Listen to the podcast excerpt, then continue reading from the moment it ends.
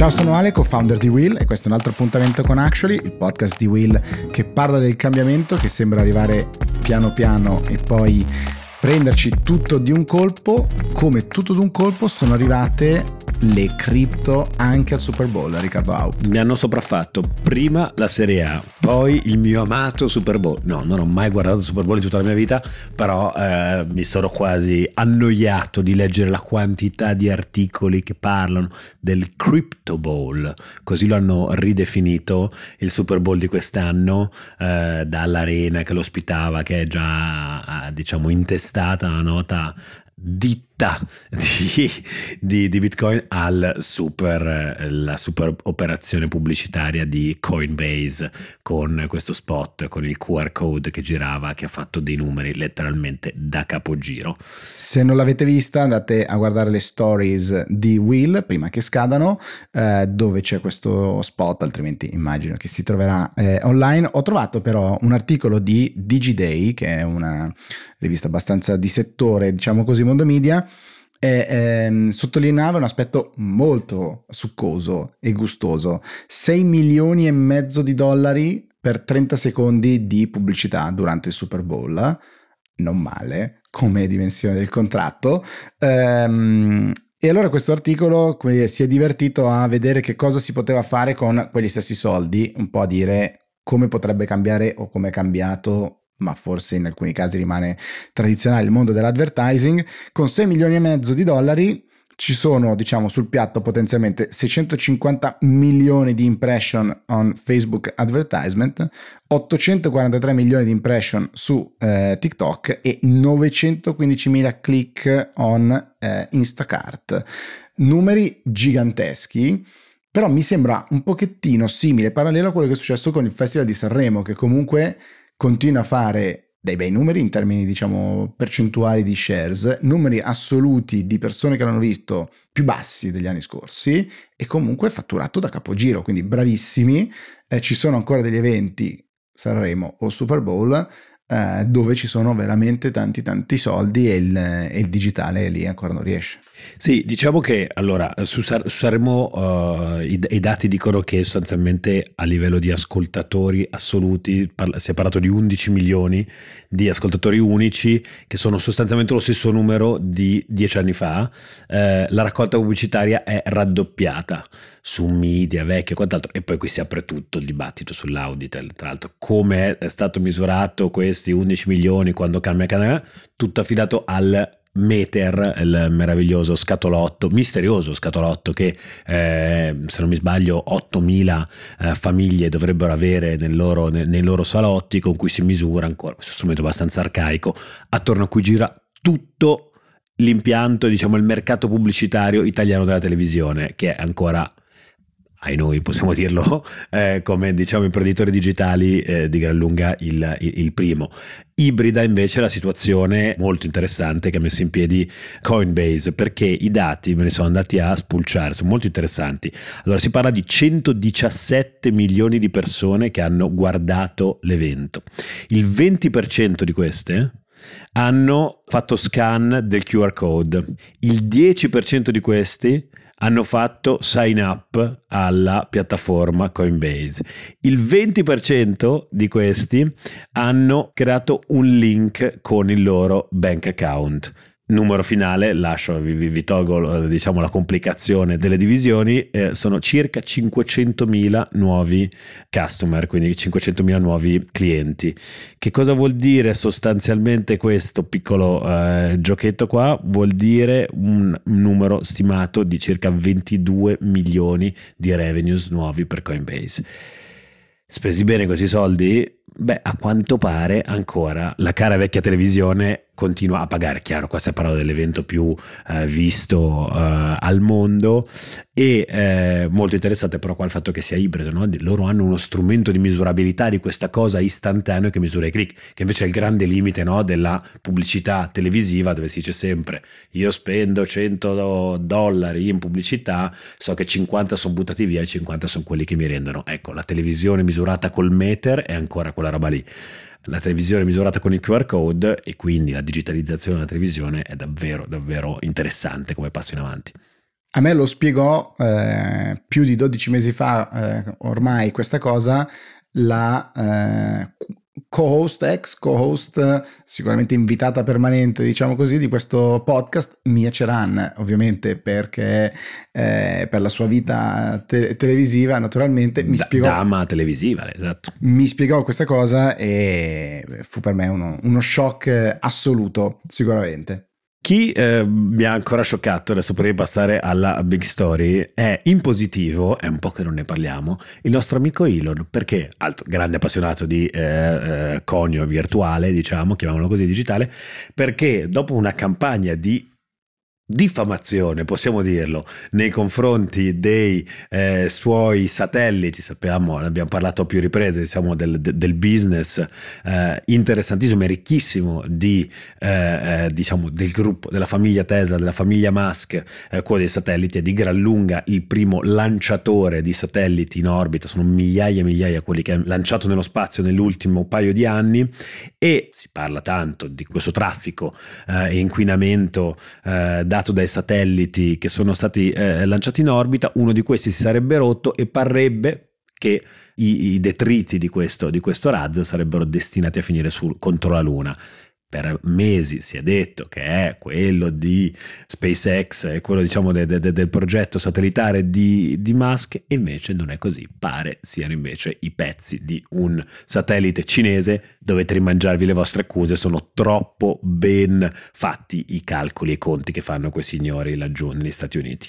Segnalo che il tuo idolo, Elon Musk, è anche filantropo, eh, ha dato credo una cosa come 5.7 miliardi di dollari in eh, quote di Tesla, in share di Tesla, in beneficenza.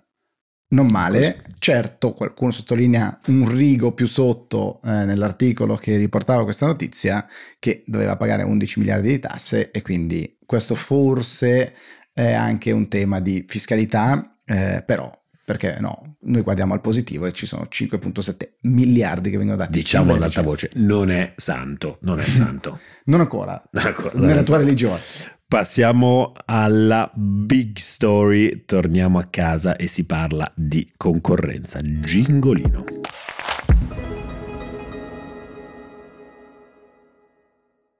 Qua siamo proprio a casa tua, eh, nel senso che il, era il tuo pane quotidiano parlare di concorrenza, ma ne abbiamo già parlato più volte eh, in, questo, eh, in, questo, podcast. Eh, con Will facciamo un esercizio quotidiano e cerchiamo eh, di farlo quanto più numerico possibile e ci stiamo mettendo come dire un po' a fare la punta al cervello eh, per farlo nei prossimi mesi un progetto dedicato a che cosa? Alla ciclicità delle notizie. Ci sono delle notizie che sembra di aver già letto decine di volte e probabilmente perché effettivamente le abbiamo lette già decine di volte come ad esempio la reazione di alcuni eh, gruppi al eh, disegno di legge sulla concorrenza. Il disegno di legge forse più sfigato in assoluto nel, eh, diciamo, nel, nei 12 mesi legislativi di attività del Parlamento, perché ogni volta poi si blocca o comunque vive di veti incrociati, anzi muore di veti incrociati più che vive,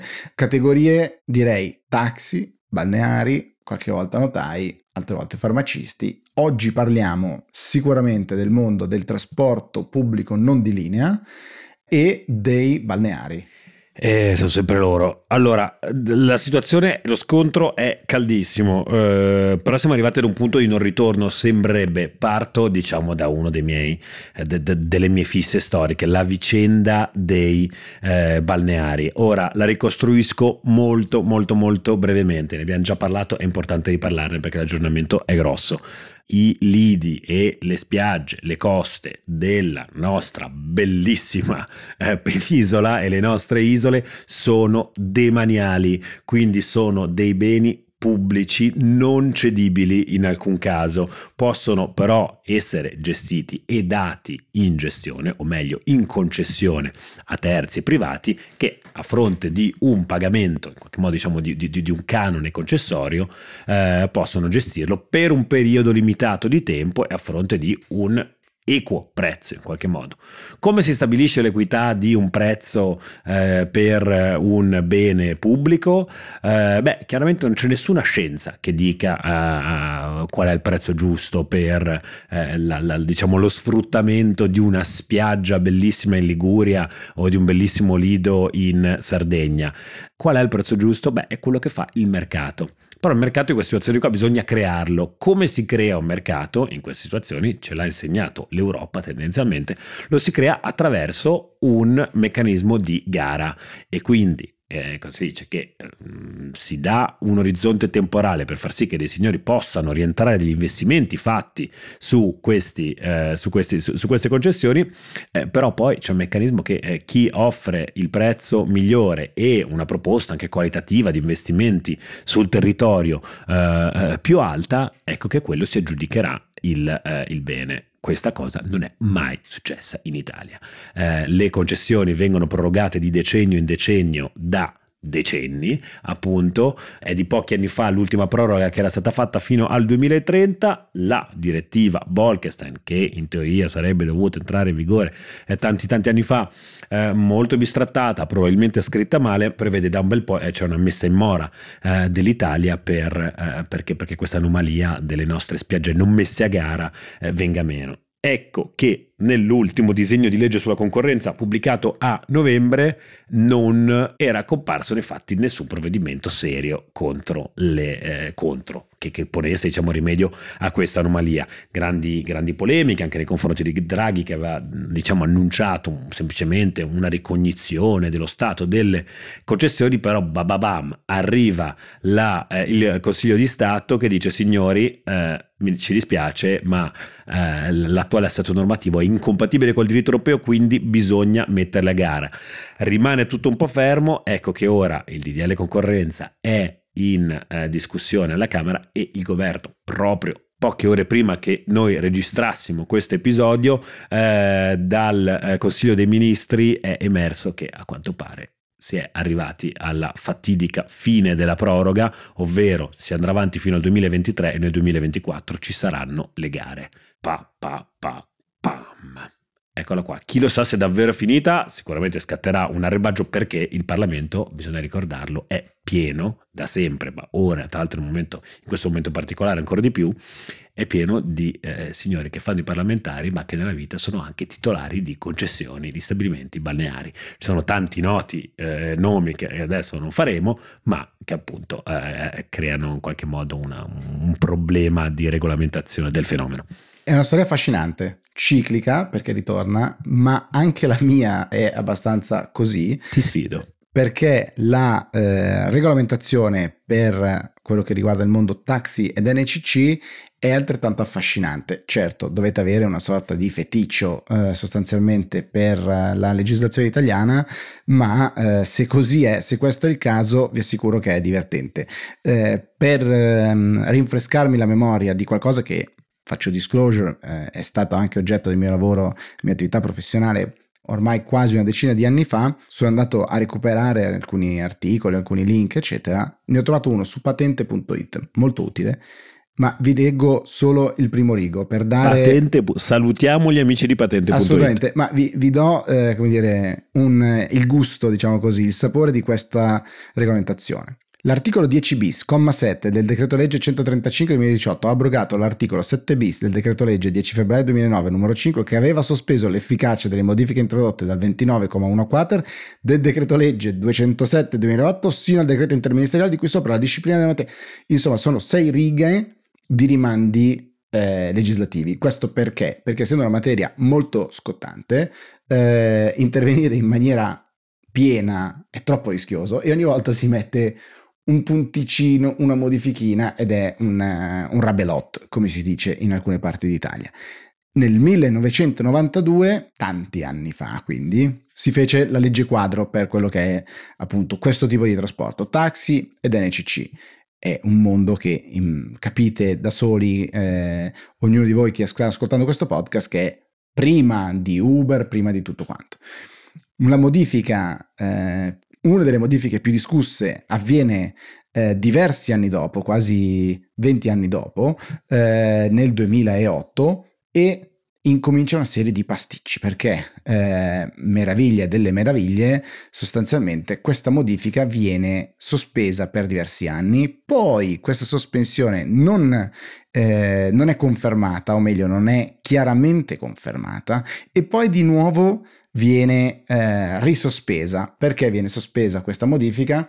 Perché sennò l'Europa ci bacchettava. E quindi l'Europa dice attenzione se questa norma entra in vigore io poi devo intervenire, una pre-procedura di infrazione. E quindi la norma veniva sospesa come promessa dell'Italia, dell'Italia no no ma io non la faccio intervenire. Si va avanti così, nel mentre ovviamente se avete ascoltato le date dal 2017-2018 Uber è già bello che è entrato nel mercato in Italia perché lo sbarco avviene nel 2013 con l'insorgere della categoria dei tassisti e non sarò qua a, eh, a dire in se è fatto in maniera corretta oppure no, ognuno di, insomma, delle categorie che sente i propri diritti lesi ha ogni diritto di, a manifestare e a fare sentire la propria voce. Ma eh, gran confusione perché? Perché la normativa prevede una cosa straordinaria, ma non è un'unicità italiana, il rientro in rimessa, cioè l'NCC, la macchina nera, quelli con gli autisti, noleggio con conducente, ogni volta deve partire dalla rimessa, quindi dal suo garage, va a prendere il dottor Haupt, lo ecco. porta in aeroporto e a quel punto, se anche trovasse lì un suo cliente in aeroporto, non può prenderlo. Deve torna, indietro. Torna a casa, va alla rimessa, anzi alla rimessa, riparte, va in aeroporto, prende quella persona che sta aspettando ormai da un paio d'ore e la porta a casa. Anzi, la porta a destinazione. Poi torna alla rimessa prima di prendere un altro cliente e così via. Questa cosa naturalmente è figlia dei tempi, e cioè dove c'era il telefonino, anzi il telefono alla rimessa per prendere le prenotazioni.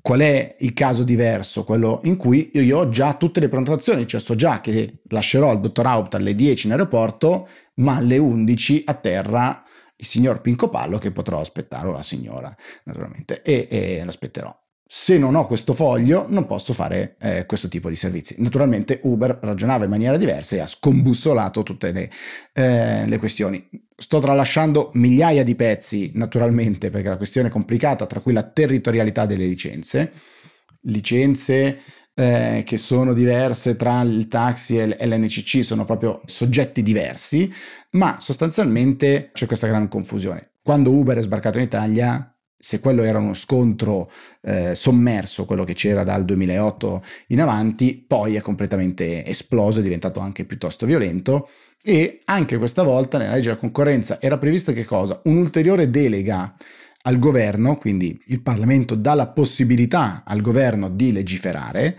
cosa che naturalmente di solito non sarebbe una sua prerogativa, su questo tema. Tassisti insorgono e dicono, eh no, ce l'hai già, ce l'hai già questa possibilità, caro governo. E sai da quando? Dal 2019, quando è intervenuta l'altra modifica, quindi ormai tre anni fa, ma ancora, dicono i tassisti, aspettiamo i decreti attuativi, quindi la, una tua tentativa di riforma già c'era, non l'hai fatta, non fare una nuova delega, ma rispetta quelle che dovevano essere le eh, condizioni dell'altra volta. Condizioni dell'altra volta, anche lì Mm, largamente modificate perché la prospettiva iniziale era mm, quella di un'apertura in realtà al servizio, al servizio di Uber con che cosa? Con l'introduzione del concetto della sede e non più della rimessa. Come avete sicuramente capito, potrei parlare per ore di questo concetto, scaldandomi anche mm. parecchio. Il succo è che questo articolo, l'articolo 8, se non ricordo male, a questo disegno della, di legge sulla concorrenza, o salta o saltano le città, molto probabilmente perché saranno scioperi. Sì, o c'è, o c'è, anche il, diciamo, la, la, terza opzione, la, quella che forse eh, tra l'altro emerge in maniera molto chiara anche da, quel, da, da quell'incipit eh, che abbiamo trovato lì sugli amici di, di, di, di, patente.it, ma che in qualche modo tanto si ricollega anche a, alla storia mia, no? quella dei balneari. Si dice no, al 2024 si farà questo fenomeno quindi questa sorta di prendiamo delle decisioni, sì, che però diventeranno efficaci fra qualche anno. Eh, gli americani hanno trovato un nuovo termine meraviglioso per chiamarlo, no? che è, è, è NIM2, Not in my terms of office. Quindi non fin tanto che sono io a uh, giudicare, quindi in qualche modo a, a decidere perché, eh, o meglio, a pagare le conseguenze, se vogliamo, politiche, eh, politiche de, del mio atto, uh, perché eh, tutto sommato io cerco di spostare in avanti no?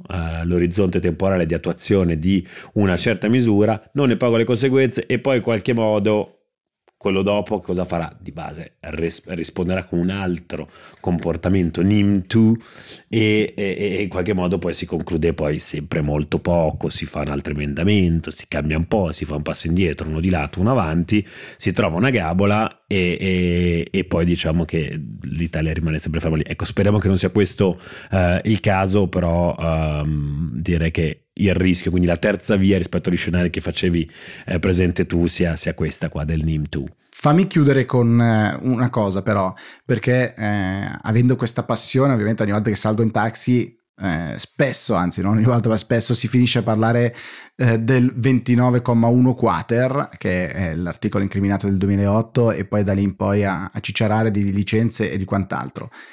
In questa confusione normativa a rimetterci, ovviamente, sono gli operatori del sistema, cioè certo. del, del, settore, eh, i tassisti in primis. Il sistema delle licenze a pagamento è un mercato che è stato creato eh, fra di loro dei tassisti e i primi ad esserne danneggiati sono i, i giovani o le nuove persone che vogliono eh, affacciarsi al mondo del, del, del, trasporto e dire io potrei, vorrei pot- mm, provare a fare il, il tassista e per farlo devi mettere eh, da parte o chiedere alla banca un gruzzoletto gigantesco per comprare una licenza sul mercato secondario eh, che esiste nei fatti, ma che invece dovrebbe essere eh, una concessione diciamo, di una licenza da parte di un ente pubblico in maniera gratuita. Questo rende tutti quanti noi vittime, vittime consumatori, vittime secondo me anche gli operatori. Chiarezza, chiarezza, chiarezza. Same old story, eh, nella nostra big story, bam, con questa rima direi che ci possiamo salutare e ci vediamo, anzi ci sentiamo alla prossima puntata, sabato. Un trapper mancato, ciao Ricky. Ciao.